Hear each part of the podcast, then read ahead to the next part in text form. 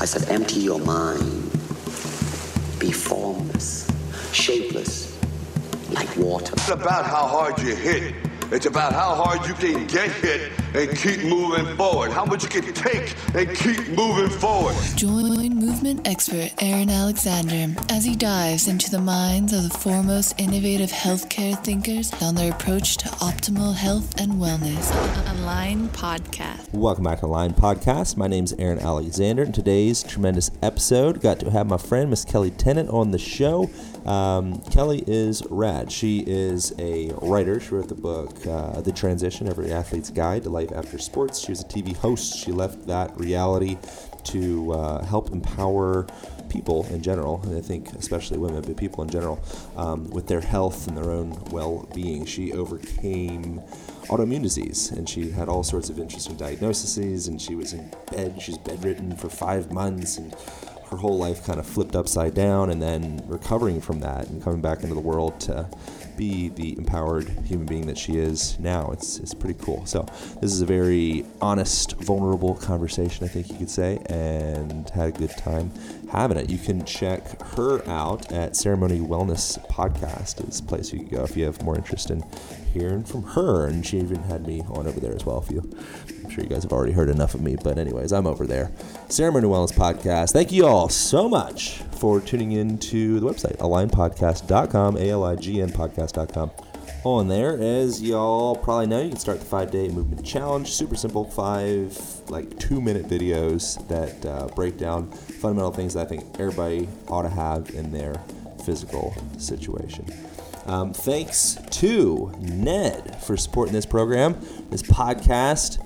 Uh, Ned is one of the highest quality C B D oil companies that you will come across. They are a, um, they all come from a single source farm in Colorado. They're cold extracted. They just like, they're made with positive intentions if you're into that kind of thing. Um, they're awesome. You can get fifteen percent off uh, by using the Align code. So you go to hello ned dot com slash align for fifteen percent off. And you can start messing with C B D. It's legal. I don't know where it's legal exactly. It's legal a lot of places. Is it legal all, all of the United States? Anyways, check it out. fifteen percent off. And um, it's helpful for sleep, helpful for general downregulation, relaxation, all that stuff. Um, take a crack at it. Hope you dig it. If you do, leave some comments and let us know. Um, all right, here we go. Back to the shizzy with Kelly Tennant. Thanks so much for tuning in. Thanks for telling your friends. Thanks for doing you. Here we go. Bow! Align Podcast. Are we recording? We are. We're recording. So you did ayahuasca last month? Yes, I did. For the this first, is the first time the I'm first talking time. about it publicly, by the okay. way. So, well, here we go. Holla. Off to the races. Yep.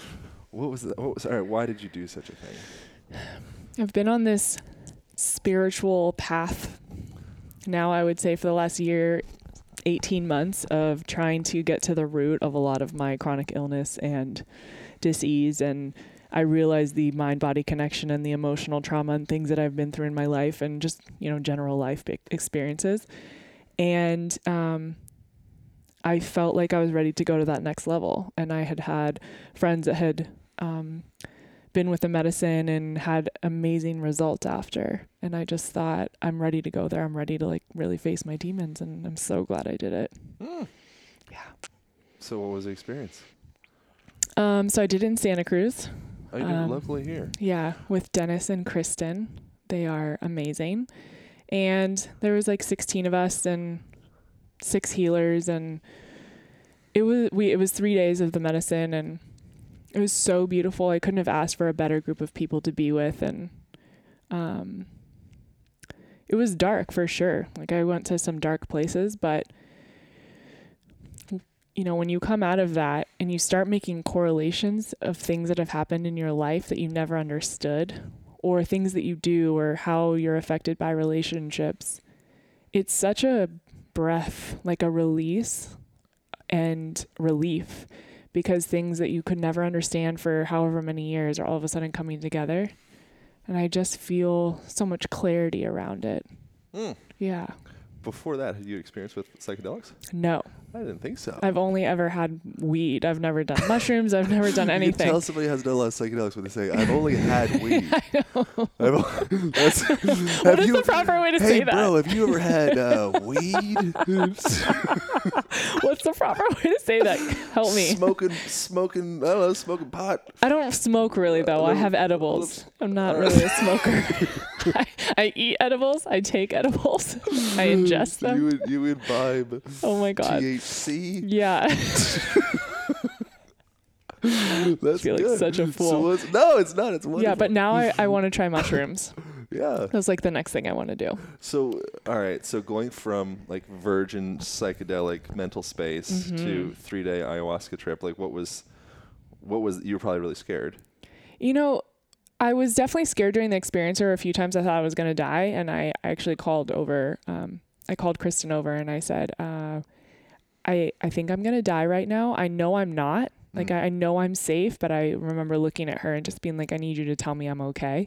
And she sat behind me and she was so magical. She was like this fairy godmother, goddess woman, and just held me. And I, and she helped me breathe through it. And it was such a powerful experience of me.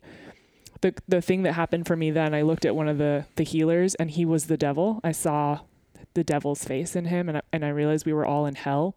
Hmm. And so what happened for me in that moment was that I realized that I had been allowing myself to live in hell in so many aspects of my life. And that the way for me to get myself out of hell at any point, anytime I want, is to breathe and to own my voice. And so that whole experience was just, it healed so much of me because that's been my hang up. It's like, I feel like I've been living in hell physically, emotionally, in relationships, in my career. And when you want to get out of hell, you just have to come back to yourself and breathe and own your voice and step into that. What does own your voice mean? Um, I never felt like I was being seen or heard or listened to. I didn't, it goes back to the conversation we were having earlier about my value being in how I looked and not what I had to offer as a person.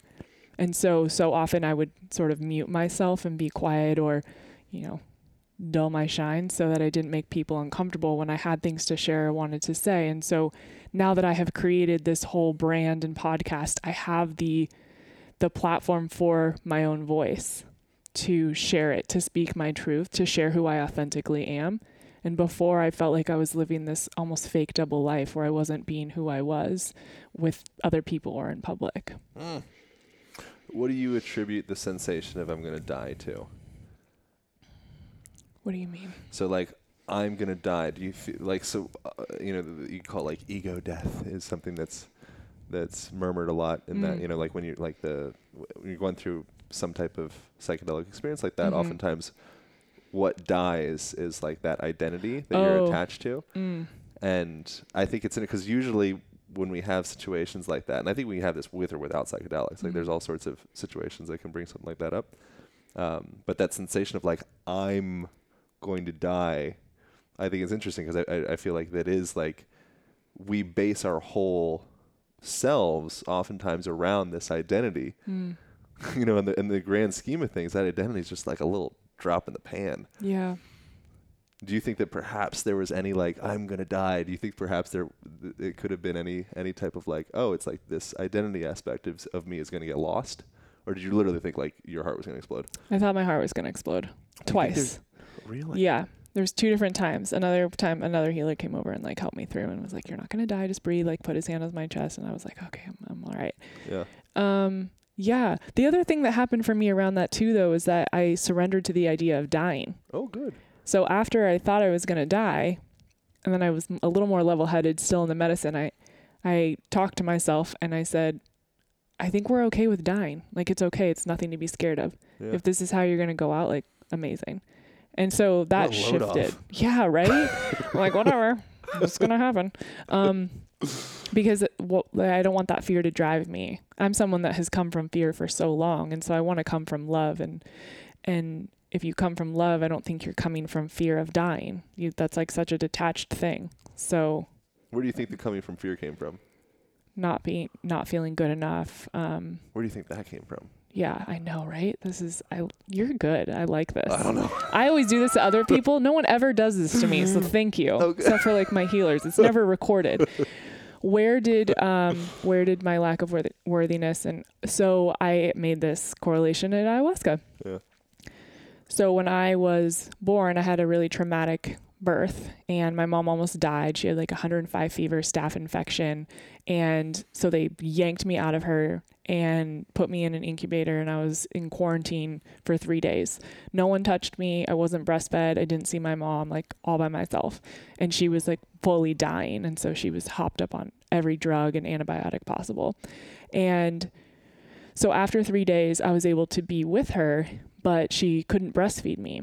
They tried to force her to breastfeed me while she was on morphine. And she said, absolutely not. I will not breastfeed my baby with morphine in my body. She at least had that wherewithal. Mm. And so, of course, she's protecting me as a mother and as like a smart person.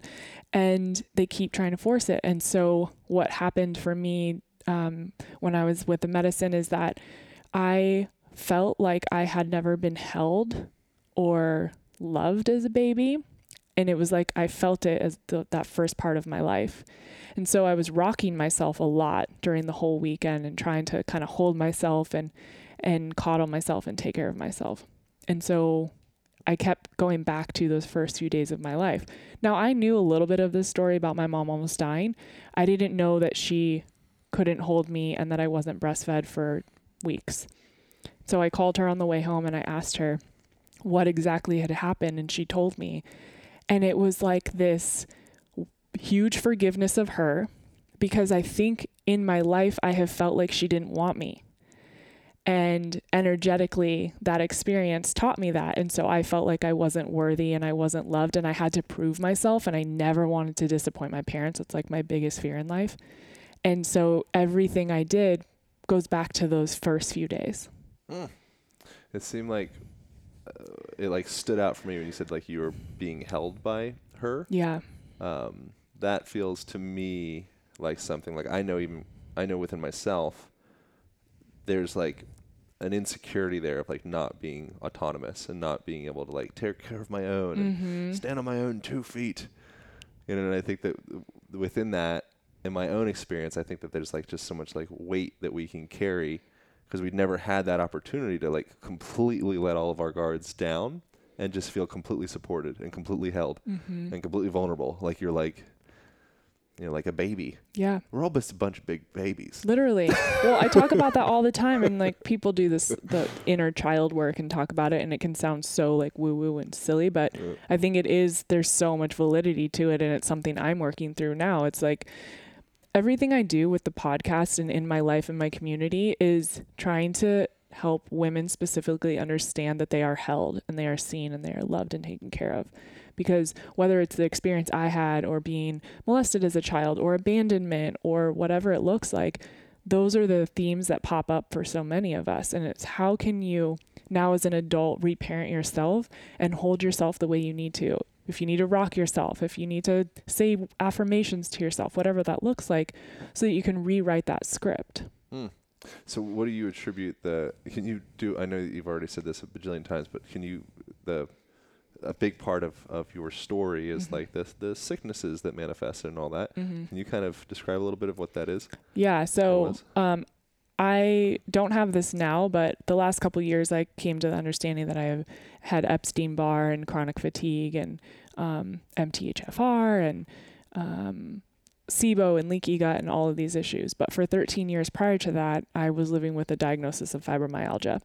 And so I was an elite athlete, played volleyball at U S C, prime of my life. And at nineteen, from going from being in incredible shape to the next day, couldn't feel my left leg, totally numb, dead, couldn't stand up straight, extreme pain head to toe, couldn't see, depressed, fatigue. Like it was like that.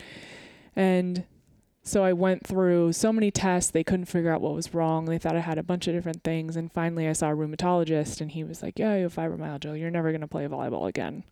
And at the time I'm young and my parents don't know anything other than Western medicine and to trust doctors at the time. So we were like, okay, I guess, you know, I'm going to retire from my sport and move on with my life and basically want to die every day is how much pain I was in. So for two years, I was on all these drugs and, you know, muscle relaxers, painkillers, uh, antidepressants, um, nerve blockers. And I started hallucinating and I started spiraling and I was drinking and partying because I was trying to numb out and also try and be a normal student. It was, you yeah. know, it's like, what, what, what am I doing? And then after two years, I had graduated. I was about twenty-one and I, I had started working for E S P N doing volleyball. And I was like, this can't be my life. Like, I'm hallucinating. I'm seeing men in my apartment at night that I definitely know are not here. Whoa. And it was so scary. What do they look like? They were not people I wanted in my apartment. What would they look like? I don't remember. I don't remember. Um, I just remember seeing like men walking around. No way. Yeah. It was really scary. That's when I was like, this what were their intentions? They were just, they were like, they were just kind of there. It wasn't, I wasn't, chilling? yeah, I wasn't having, um, like experiences where I thought they were trying to attack me or do anything. It was just like, I saw them in my room and I was like, this is so bizarre. What did you attribute it to at the time? You're just like, oh, I'm seeing spirits. I knew it was the drugs. I just knew that it was causing a reaction. Wow. I knew that I probably shouldn't have been having nine different drugs at a time and drinking alcohol and being, you know, having chronic illness. Dang. Yeah. So cold turkey one day, I cut everything out. I was like, screw this. And um, then I started finding like the holistic route and using food as medicine and how can I heal in a holistic way and actually take care of myself and stop going to doctors. So I really did stop going to doctors for about ten years. And I would see different practitioners and people that were outside the box and more woo-woo and um, learned about the autoimmune protocol. And that really helped in finding paleo that was an elimination diet that took a lot of the triggers out. And so as I started doing those things, I started feeling better, but I kept having dips where I would feel like I got hit by a truck and I'd be down for the count for months and I could barely work. And it wasn't until, um, December, November, December of two thousand seventeen, when it was like the worst. I was down for five months. I was on disability from work.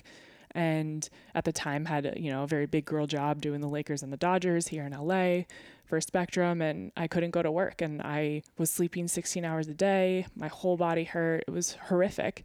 And I started making that connection between the mind and the body and how much my anxiety and my stress was impacting me and toxic environments and people in my life and relationships and how that was like a trigger. Every time I would be down, it would be because something had happened in my life and my body would shut down in protection mm. and do that whole time to go inward. Let's look at what's happening to you. Start taking care of yourself. Stop doing things for other people. And so that's when I ended up quitting my job after that and moving on to create this. But it was during that, the last eighteen months is when I found a functional medicine doctor and realized that all of those diagnoses and the fibromyalgia was never accurate, but no one had ever done the blood tests or the stool tests or the breath tests to figure out that I had any of this going on. And so no one ever asked, what are you eating? Oh, well, don't have that because, you know, don't have nightshades because that'll cause inflammation, which then makes it so that you can't see straight. It was always like, oh, you have this thing, there's no cure, here's a drug. And so using functional medicine and Ayurveda is what really changed my life and, and getting to the root cause of things. And that's why I say today, I don't have Epstein Barr. I'm not sick anymore. I'm still a little more tired than I would like to be. So I'm still working through that. But other than that, I feel really good. What do you attribute the tiredness? I don't sleep really well. I don't get into a good R E M cycle. You've been to Peak Brain, right? Yeah. I think, yeah. Yeah. So yeah. Um, I saw Doctor Hill and, and he's like, you're not getting into a R E M cycle at all. Um, so I think not having deep sleep and because, you know, monkey brain and my mind is constantly going. And what do you think it's going about? I, I promised to not drill the whole time, but what no, I love this. Oh, are you good. Kidding? All this right. is so fun. Oh, good. Um, this is like my favorite way to talk to people. Oh, perfect. um, I, as you know, creating a company and a brand and managing people and doing is a lot of work. And so I am such a go-getter and driven and a perfectionist that I want things to look a certain way. So I'm constantly thinking of all the things that I can control and do. Mm. Um, and I also think that I'm in this very intense personal development space for myself right now. I'm the amount of growth that I am going through is so next level. I never thought that I could do that. And so I think working through that, um, my mind's just constantly going and, um, you know, just trying to curate my life in a different way. And so I never stop thinking and it's something that I'm working on. I start the days a lot better than I end the days. Mm-hmm. Um, because I think I'm a little more conscious when I start my day than when I'm ending it. Why do you think the end of the day is when like the monkey mind comes in? because I've spent a whole day thinking about things, talking to people. I get exhausted and it just kind of hits me. And I think being alone in your place and not yeah. having someone else to talk to necessarily, you're left to your own devices. And my mom has always joked, but it's so accurate. She's like, Kelly, with idle time is the worst thing ever. Keeping me busy is so important because I just... Do you ever try meditation? Yeah, I'm really bad at it. Good. But I do it. But I do like Headspace. Like I'm so... I'm such a virgin meditator, yeah. and I know that I have to implement that more in my life. That's like the next thing I'm doing. Yeah. What was it like going through? So you like shut down for like five months mm-hmm. from like social media and all the things. You kind of just like, when, what were you doing during that time? Sleeping and on my couch. I didn't go in public. The only person I saw was my boyfriend at the time. Yeah. How did that affect your like self-worth and oh, all that? Thank you for asking that. Um, I... had a really profound realization during that time, specifically with Bruce, because he would go to work every day and come home and I would not have moved. I would not have showered. I probably wouldn't have eaten. I had lost like fifteen pounds during this time because I was so stressed and, and just freaked out. And um, he became my everything. So when he got home, it was like, tell me I'm pretty. Tell me I'm amazing. Tell me about your day. Let's talk about all the things. Right. It's like shit that I never relied on him for really, because I felt more confident myself. But I also, when you're on social media and you're on T V, people are constantly commenting about you and saying things and praising you. And so I realized that for this whole time of my life, I had really been living for likes and so attached to social media. And without it, it was that question again of, well, who am I without all these things? And I didn't feel worthy or valuable or important. Important was a really big one that was coming up for me because mm-hmm. I, I wasn't on T V and people weren't seeing me every day. So it was like, well, whatever. And I just didn't feel like I had anything to offer the world anymore. So that was a really scary place. But because I was able to experience that and go there, I was able to rework what my life looked like when I came back. Because when I came back to social media, I had already quit my job. I had um, gotten rid of most of the things on my social media, and I was able to start fresh in a way and step into the world with more confidence. And back to the owning your voice thing, I had created a place where I could own my voice and have my voice. And I respected myself so much more because I had stepped out of something that wasn't good for me. Hmm. So tr- I think a lot of people are likely listening to this, perhaps are doing something that doesn't like, doesn't feel like their like sole purpose, you know? Mm-hmm. And so making a transition out of the thing that maybe doesn't f- feed like your, your deeper kind of like fire, mm-hmm. um, into something that it is you're more passionate about. I think that's like probably one of the scariest things a person can do. Yeah. Um, how does one navigate that? Yeah, it's hard. And I think it's different for everyone. And and the thing I always get is, well, what about financially? That's always the question. If you don't have like this huge nest egg that you've saved.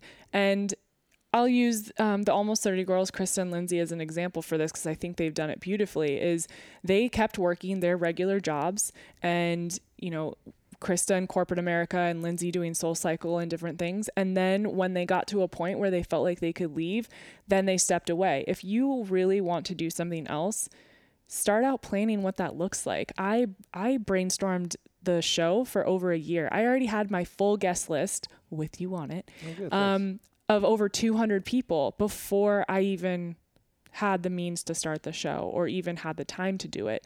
I was so invested in what it was going to look like, what the conversations were going to be like.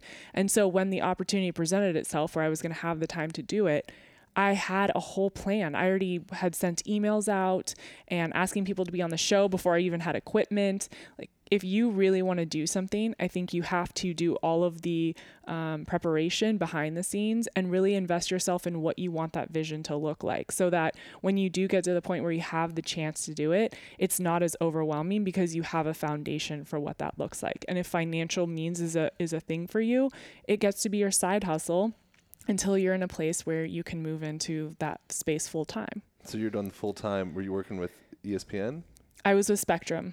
And you're yeah. done Lakers and Dodgers. So what were you doing exactly? I was a host for the pre and post game shows and then sideline reporter. Did you love that? No. Oh, it sounds so, it seems so fun. Which is, that's why this conversation is so funny because, um, yeah, no, I didn't, I didn't love it. I loved the, the people, um, and the interactions that I had. And when I got to have really great conversations like this, but what happened is that these conversations were never on camera. All it was right. always me walking into the clubhouse and talking to the guys without a mic in my hand, just connecting as humans. I really loved that. And when you spend enough time with these guys, you get close because, you know, it's just the nature of the business. Yeah. And I love that because they would tell me things about, you know, one of them was trying to be a vegan because he thought it was going to help his performance. And he was asking me questions about it because he knew I was really into food and health. And another guy was telling me about a divorce he was going through and how hard that was. And another one was struggling because he had had a bad night and the media was crushing him. And we had this great heart to heart. Like, those are such beautiful things. But in the role I had in, in sports in general, there's no space for that. And it's not respected. And people want to know the stats and they want to see quick videos and highlights. And that's not what I'm about. I've never cared about stats. Even when I was a player, it was, you know, as a captain and a leader, is my team winning or losing? And how can I affect that? And how can I carry more for them?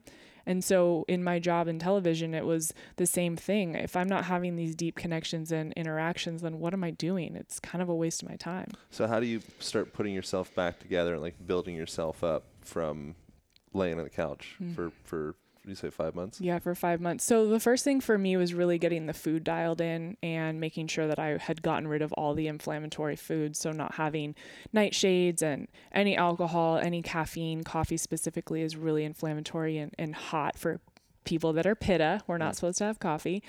And, um, And so dialing that in, that lifts a lot of my pain and my brain fog. And so then I'm able to think straight, because if you if you don't address that and you're not thinking straight, you're never going to be able to deal with anything else in your life, let alone like deep emotional pain or anything else.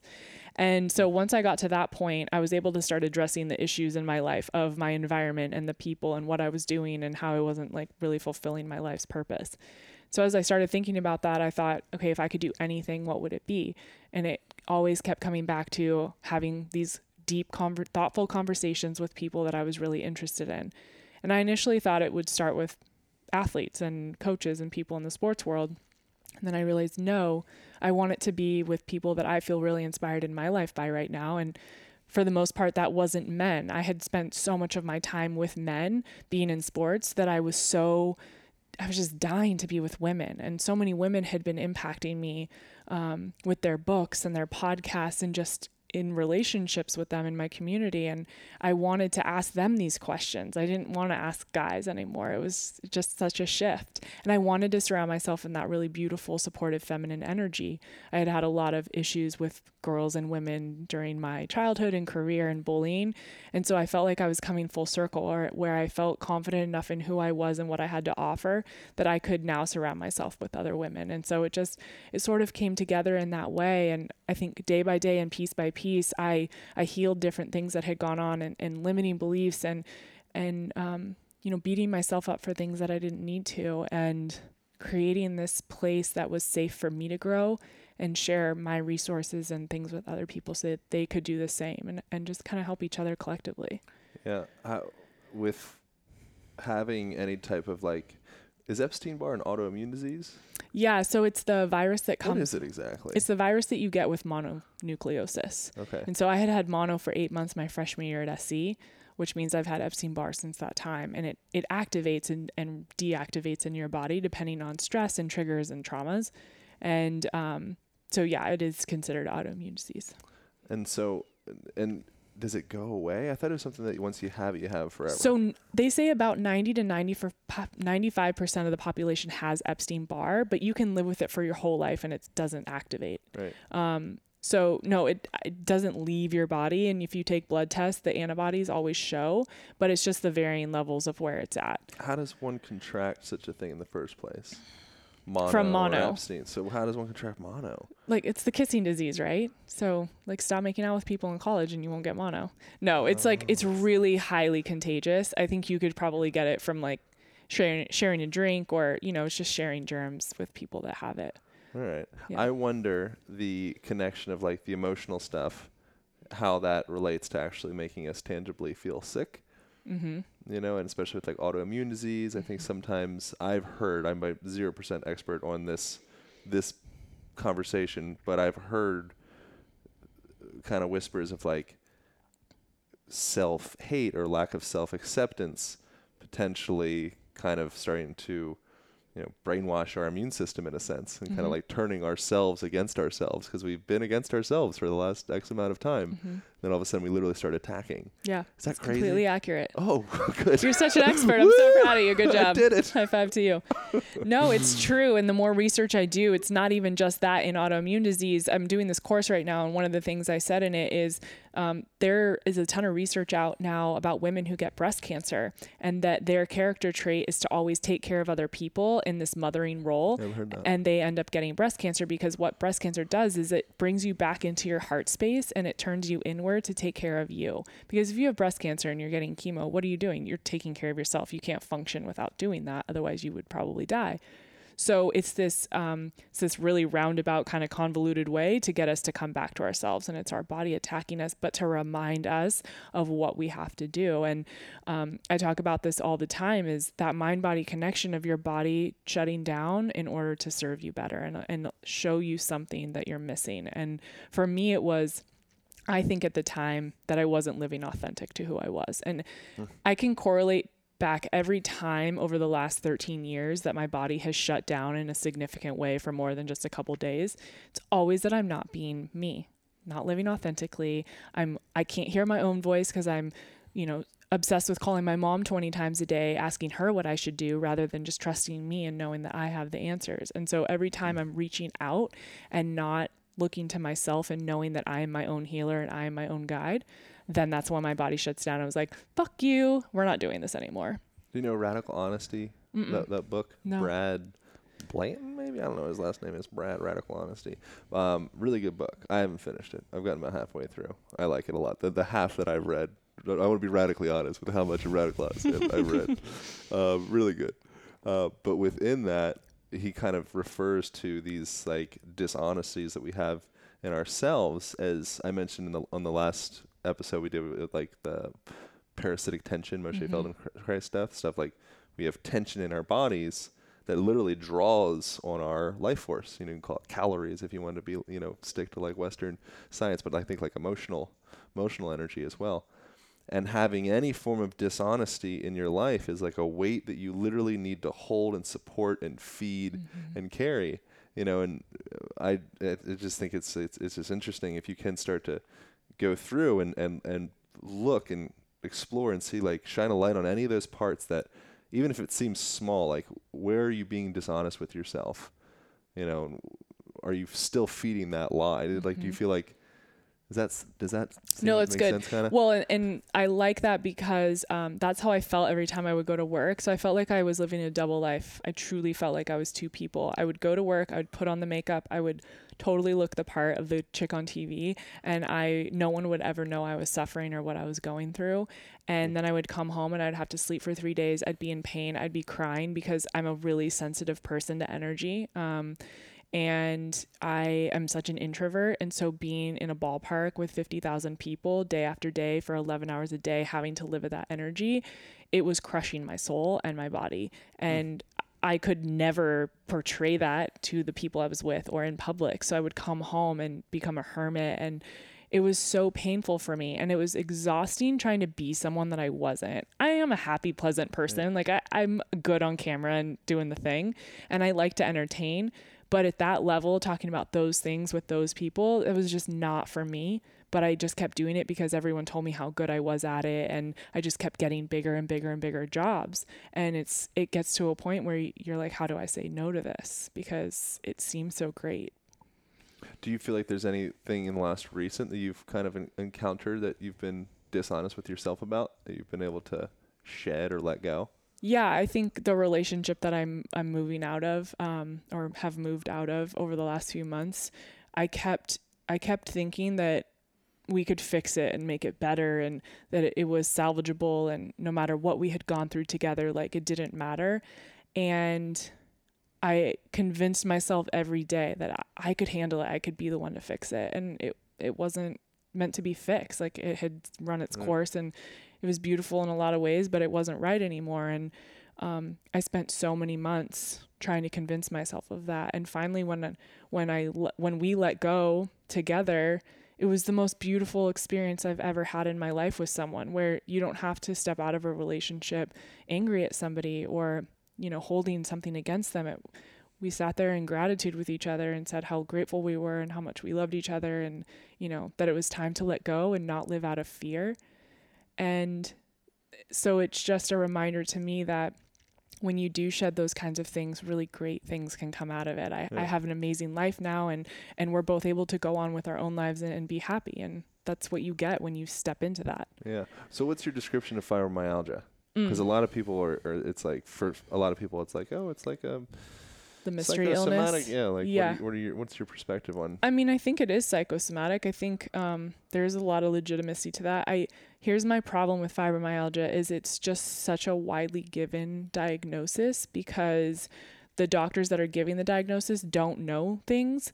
Western doctors and in conventional medicine in general, they learn from books that are over thirty years old. Yep. So they're coming in and they don't know what new research is coming out. They don't know that Epstein Barr is actually one of the biggest triggers for autoimmune disease and chronic fatigue syndrome, and that you need to get a stool sample so you can see what's happening in your gut, see if there's leaky gut or SIBO, which is taking all the energy from your body and putting it in your digestive system. And so then why the hell would you have energy to do anything else? And um, so they give this umbrella term anytime someone is tired or in pain or experiencing depression, specifically in women that are forty and fifty and up, because they, they see these trends. And what's actually happening is that your body is shutting down for whatever the reason, whether it's emotional or you're now having food triggers or the combination, and they don't know how to test for it. So really, I, I tell people anytime they are given a diagnosis of fibromyalgia that they need to go find another doctor and get specific tests done so that they can actually see what's causing it. Because I can almost guarantee you, you probably don't have fibromyalgia. It might be a part of what you're dealing with, hmm. pain, fatigue, nerve issues, but all of my stuff was correlated back to other things. And the intestinal stuff related back to the pain? Yes. The gut... the gut causing the pain yeah. because of the permeability. So for people that don't necessarily know what that is, if you have what's called permeability or leaky gut, and so think of holes in your gut. And so food's able to leak out into your bloodstream, it causes inflammation. And so you have to heal that lining so that you can heal the rest of your body. Otherwise you have this low level chronic inflammation. And I explain it as your body, basically your immune system is on fire all the time. Mm. And you're constantly lighting the fire with more gas of, um, alcohol, caffeine, nightshade vegetables, um, nuts and seeds and eggs, things that are really infl- inflammatory for people like us. Um, so once you take that out, you heal that permeability, then you can reintroduce those foods and you're fine because there's no holes for it to leak through. Right. Yeah, I just wonder that. Like I did a, I did a, a I think I used Cyrex labs. Yes, to do. Have you great. Ever used this? That's what my doctor uses. I was so disappointed because I'm not allergic to anything.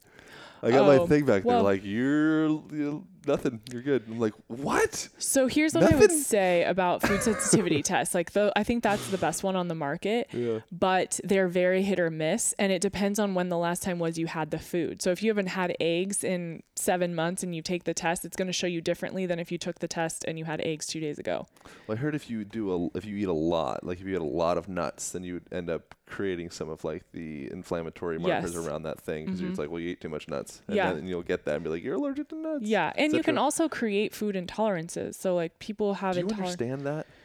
What do you mean? Creating, becoming allergic to something by eating too much of it. I think it's weird. I don't know that I understand it. I'm not understand. a scientist. I just read stuff. Yeah. I just read stuff. Yeah. Um.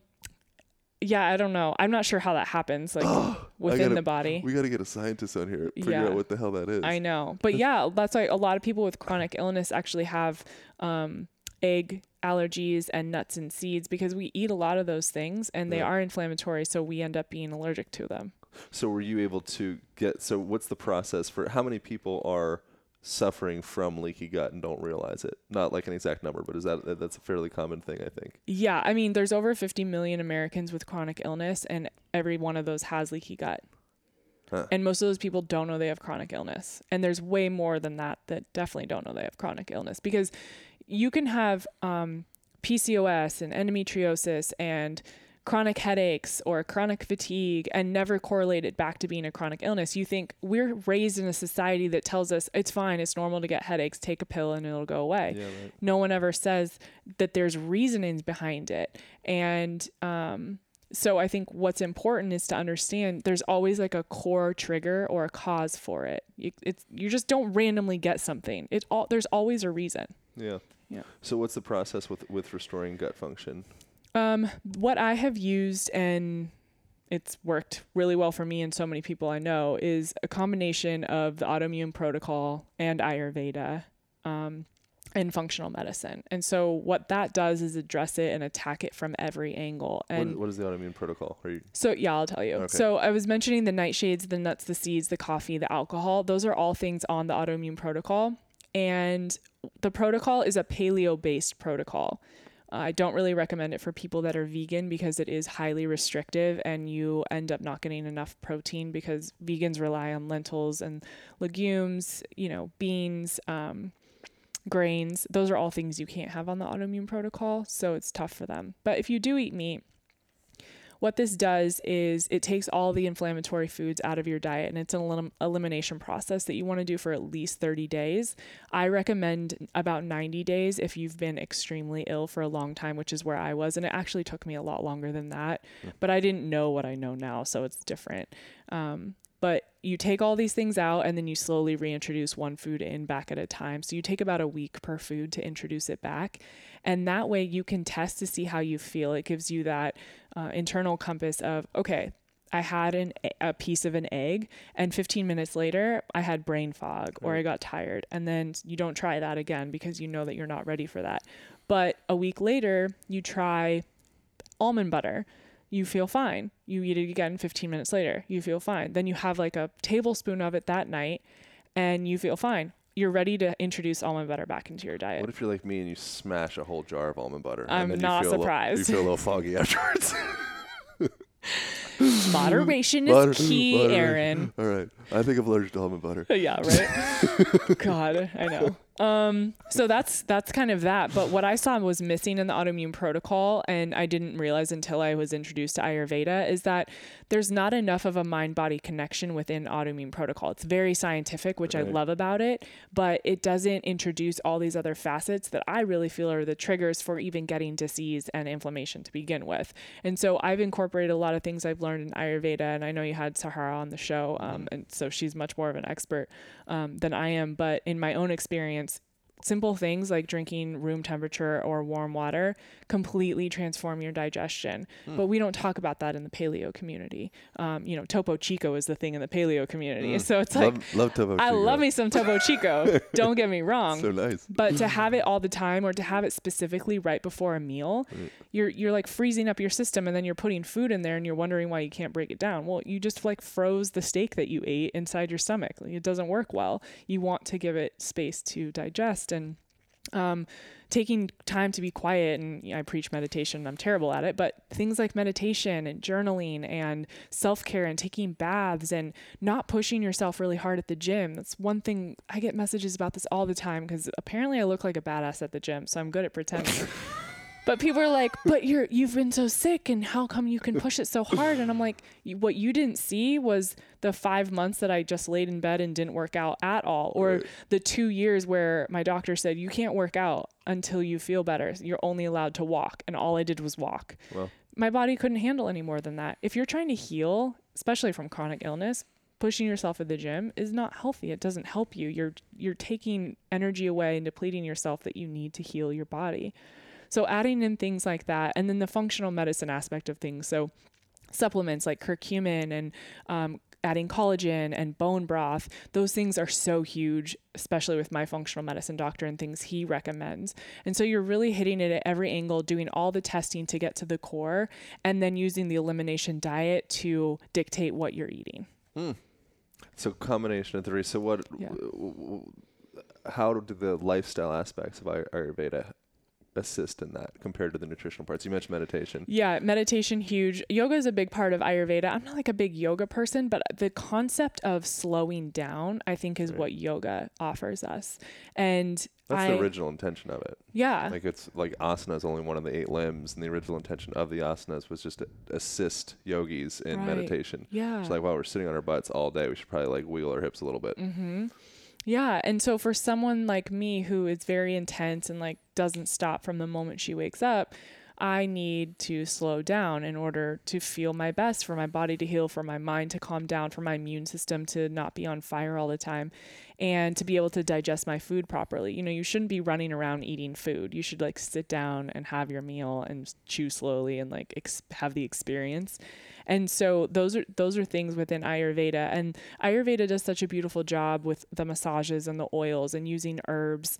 And I love my Doctor Marta at Sirius Spa here in L A. She is so brilliant in her concoctions that she makes with herbs, the, um, the different steams she does, like the yoni steams and just yoni steam. Yeah. Continue. Aren't you jealous you don't have a vagina? If only I had a yoni. Yeah. I'll never experience a yoni steam. Um, it's what, pretty magical. How does one steam their yoni? Uh, it's great. So, so she makes. Just found my clip for the podcast. Yeah, exactly. She makes um she makes a steam depending on what's happening. So I used to get chronic yeast infections because I had an I U D, and when I got the I U D and then I eventually got it out, that's a whole other conversation. I, um, I started getting chronic infections because the I U D is built for your body to create a low-lying inflammation. That's what keeps you from getting pregnant. And so of course it's going to create inflammation in other places, and you're going to get, um, bacteria and inflammation, and so you'll get yeast infections and overgrowth. And so many women are living with this, and it's a mm. horrible issue, and no one talks about it. And so Marta addresses this a lot. And so you, you do this steam, you, she makes an herbal douche.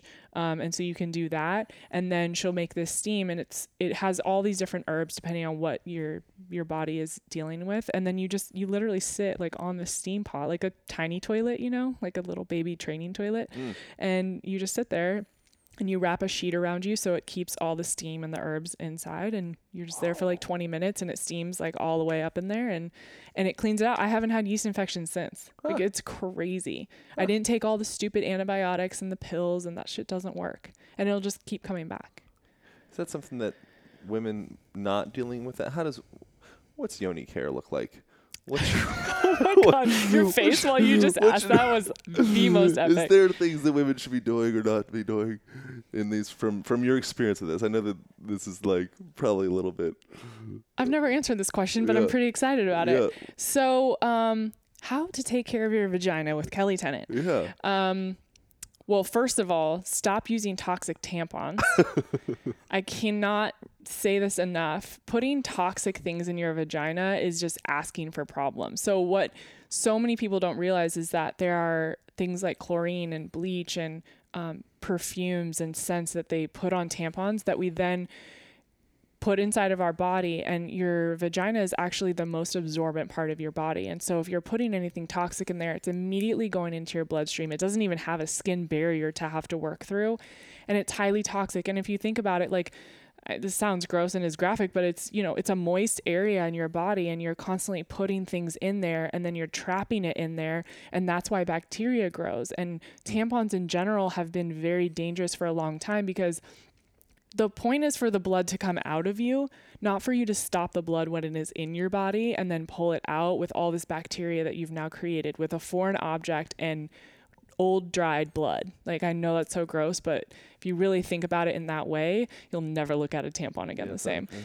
And they're, it's important. By men too. Yeah. Well, and that's the Freaking other thing jerk. I was going to see, say men need to know these things, because there's so many dads out there that are buying their daughters tampons and having to teach them about these things. And my goal is to equip men and dads to feel comfortable sharing this stuff with their daughters, because how else are they going to learn? And you get to be that support system for them. So that's my tampon tangent, but I I U Ds are the same thing. The chronic inflammation that they create, um, and the systemic inflammation. Um, and then any other products that you're using, you want to make sure that they're non-toxic, um, even down to the lube you're using, condoms you're using. Knowing if you have a latex allergy is really important, because that causes inflammation and causes you to break out. Um, And then if you have issues not not using products, like women use douches a lot or these vaginal wipes, looking at what's on them. Douching is great, but you have to do it with herbs and make sure that it's more of a holistic practice. I've never personally made them myself. I always have Marta do them because I have access to that. But finding out what would be beneficial for your body that's non-toxic and herbal, I think is really important. Um, if you do break out in yeast infections, you can put a clove of garlic up there. That actually really helps. You leave mm. the garlic inside of you for about a day, and then you take it out at the end of the day, and it, it kills the bacteria and any of the odor. Do you need to like crush it up first? Or that like act- I believe that activates. No, I'm serious. There's it. We you need heat to activate. I think it's al- allicin.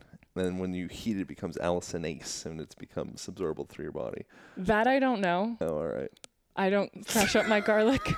Prior to. You don't crush every girl before yoni insertion. All no. Right. All right, moving right no. along then. Yep. Wow. I've never said any of this out loud. That was really interesting. That's, I just want to understand. No, I think it's awesome. I'm, I'm glad to, you asked. I'm here to learn. There you go. Good boy. Yeah. So how do you slow down? Oh. Do you feel? And do you feel like guilt when you slow down? Because that's something that I that, that I kind of like. I'm. I, Yeah. I resonate with some of the things you're saying with that. Mm-hmm. It's like, well, sl- I know slowing down is really valuable. And then within that, there's this kind of like deeper urge of like, you're not doing enough. Mm-hmm. Yeah, I battle with that. I have a lot of shame around not feeling like I'm doing enough and right. like not wanting to fail, um, not wanting to disappoint people and my parents and all of that. I think I... I've been sick for long enough to realize that one of the biggest lessons for me is to slow down. And so I, I've gotten better at listening to my body and honoring that. And I have days where I don't feel well, or I haven't slept well, or something's happened. And I just listen to that, and I sleep, and I kind of just am home, and I don't worry about being social. And if, if I need to tell my team like, hey guys, I'm taking the day, like leave me alone. I've created a system where that's okay. And it's, it's about outsourcing when you can. And it's about realizing that you have to have somewhat of a balance. I don't believe balance itself exists. Like you're never going to have this amazing life balance and whatever, but I think you can always be working towards it. And knowing that if you're, for, for instance, for me, I usually never take trips that are over seven days long, because I know that if I'm on the road for that long, I am going to be just a total piece of shit when I get back and not able to function. So now I'm like, all right, six, seven days, that is my max. I know I come home, I unpack immediately, I get my stuff in order. Like I really want to feel comfortable in my space and get back into my routine and make sure I have healthy food in the fridge and just really, you know, honoring myself and taking care of myself is, is I think the biggest thing, and learning how to ask yourself what you need. When you wake in the mo- up in the morning, ask yourself, what do I need today? What does my body feel? What do I need? You might need some water. You might need a nap later in the day. You might not need to be with people that much. Like you might want to recharge alone. Just doing those things, I think you inevitably will slow down because of it, because you're just taking a step back and saying, what's going on? Yeah. I think that's the value of psychedelics, is that it, mm-hmm. it's like a forced, um, kind of like pattern interrupt. You know, it's like they, like they call it a trip, you know, and I, I think that you, I was watching the... Um, One Strange Rock. Have you seen that? Oh, I haven't seen it yet. I'm obsessed with it. It's the best okay. ever. Will I Smith narrates it, right? Will Smith narrates yeah. it. It's tremendous. It's so, so it's just so good. Um, but anyway, so I was watching it last night, and it's uh, oh, I don't. I, I had a th- I had a thought with that that I was all excited about. Oh yeah, the pattern interrupt. Um, I was like, they're they're going with astronauts, and the astronauts are like describing their experience in space and all that, you know. And I'm like, I'm like, oh, that's a trip. Mm. Yeah. You know, you get on the rocket ship, you go up, and you look down at Earth, and you're like, oh, wow. Gaia, Gaia, you know, yeah. it's, it's one interacting, breathing organism that I just happen to be a little cell, you know, occupy my my life, yeah. you know, thinking that it's all about me, but in reality, I'm just swirling up in this stew. Mm-hmm. They had one super interesting analogy where they were like up on, this is the second episode if you want to check it out.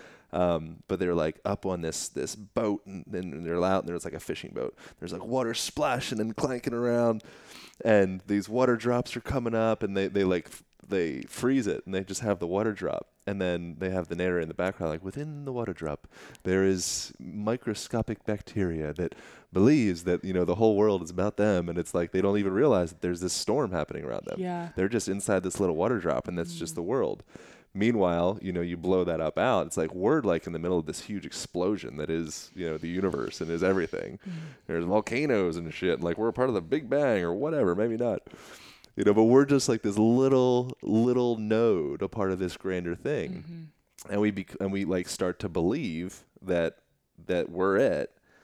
You know, but I think beyond that, I think something like a trip kind of gives you that vantage point for a second. But it could be like a, sh- a rocket ship to the moon. It could be going to hang out with some other culture in some other place in the world. Mm-hmm.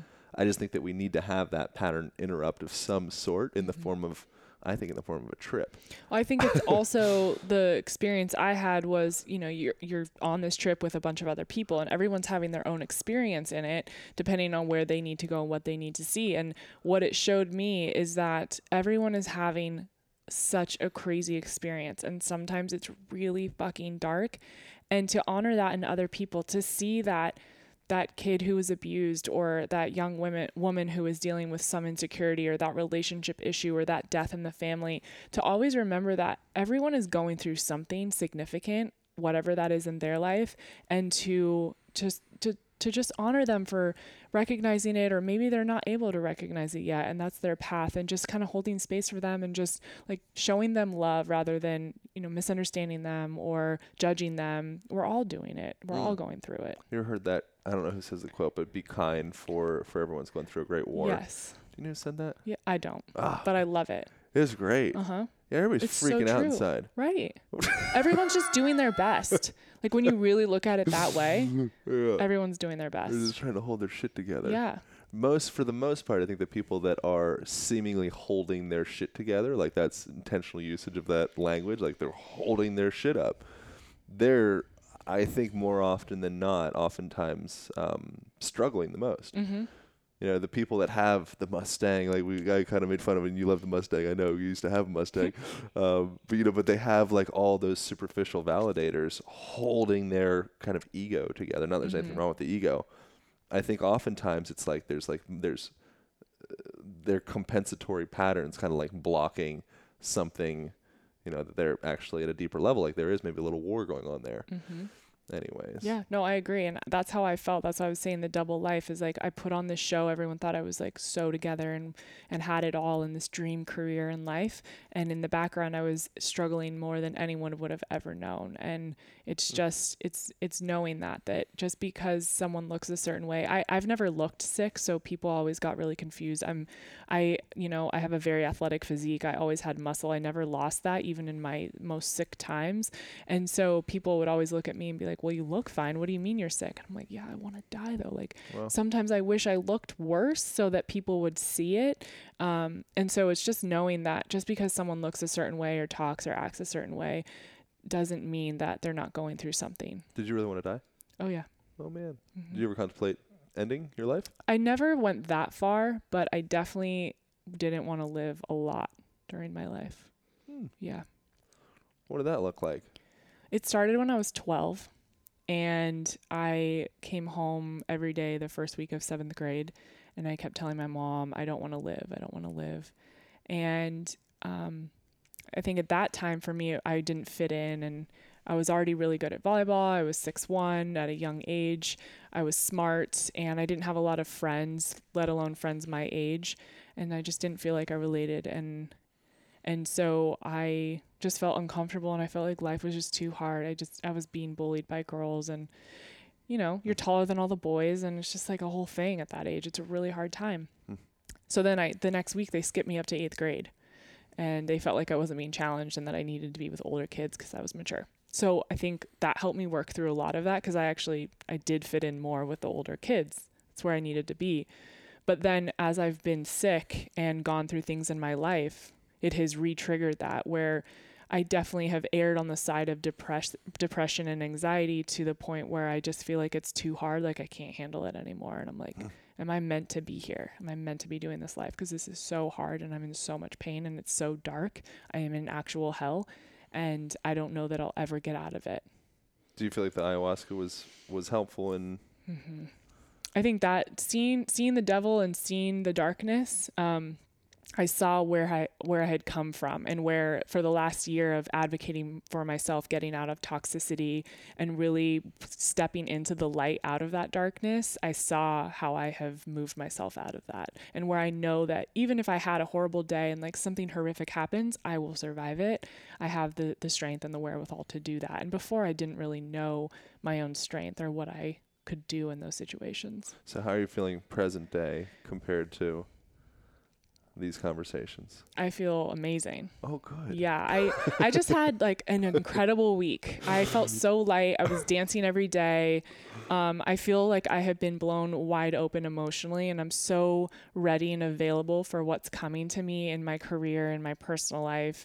And it's really exciting to be in that place where I don't feel like I'm coming from fear. I feel like I'm truly stepping into love and, and having abundance and success, and you know, just all of these things that I think I've been so scared of for so long. And it's like, nope, not doing that anymore. Was any standout parts, and we'll wrap up here in, in a minute, but mm-hmm. any standout parts of, of identifying and dropping fear? Yeah, I think this idea of disappointing people and not being good enough, I started realizing that I had that concept in my mind from such a young age. I, I can remember being, you know, four or five years old and not wanting to disappoint my parents. I've never really disappointed anyone, so why am I holding on to this thing? Yeah, right. You know, I, I'm a I'm a good person. I do good things. You know, I'm smart. I, I'm caring. All this stuff. If I have that, why am I so worried about this thing that has never actually happened? For me, I think it's been letting go of creating stories or experiences where they haven't even happened yet, and understanding that I'll deal with them if and when it happens, and not living in something that's not there yet. Cool. Yeah.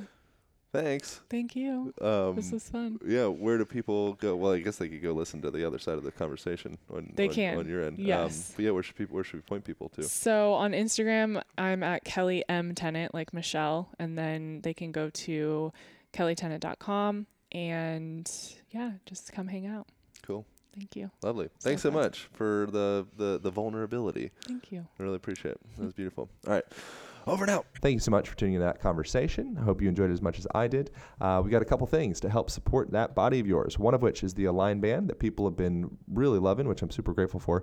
Um, it is a heavy-duty resistance band, comes along with a door anchor, traveling case, and then a online video guide on how to use that thing. It's my absolute go-to travel tool. I've got it hanging literally from my door right beside me now. Um, use it regularly. Use it with clients. Uh, it can be found at align podcast dot com slash gear uh, on Amazon, and you can also find it at Align Band on Instagram.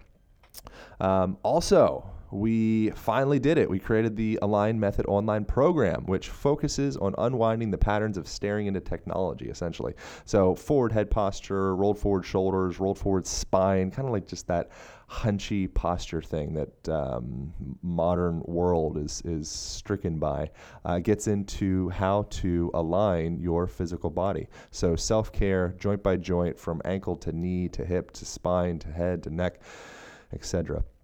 Really good stuff. Also gets into lifestyle, um, gets into morning routines, nighttime routines, how to effectively handstand, how to move on the ground.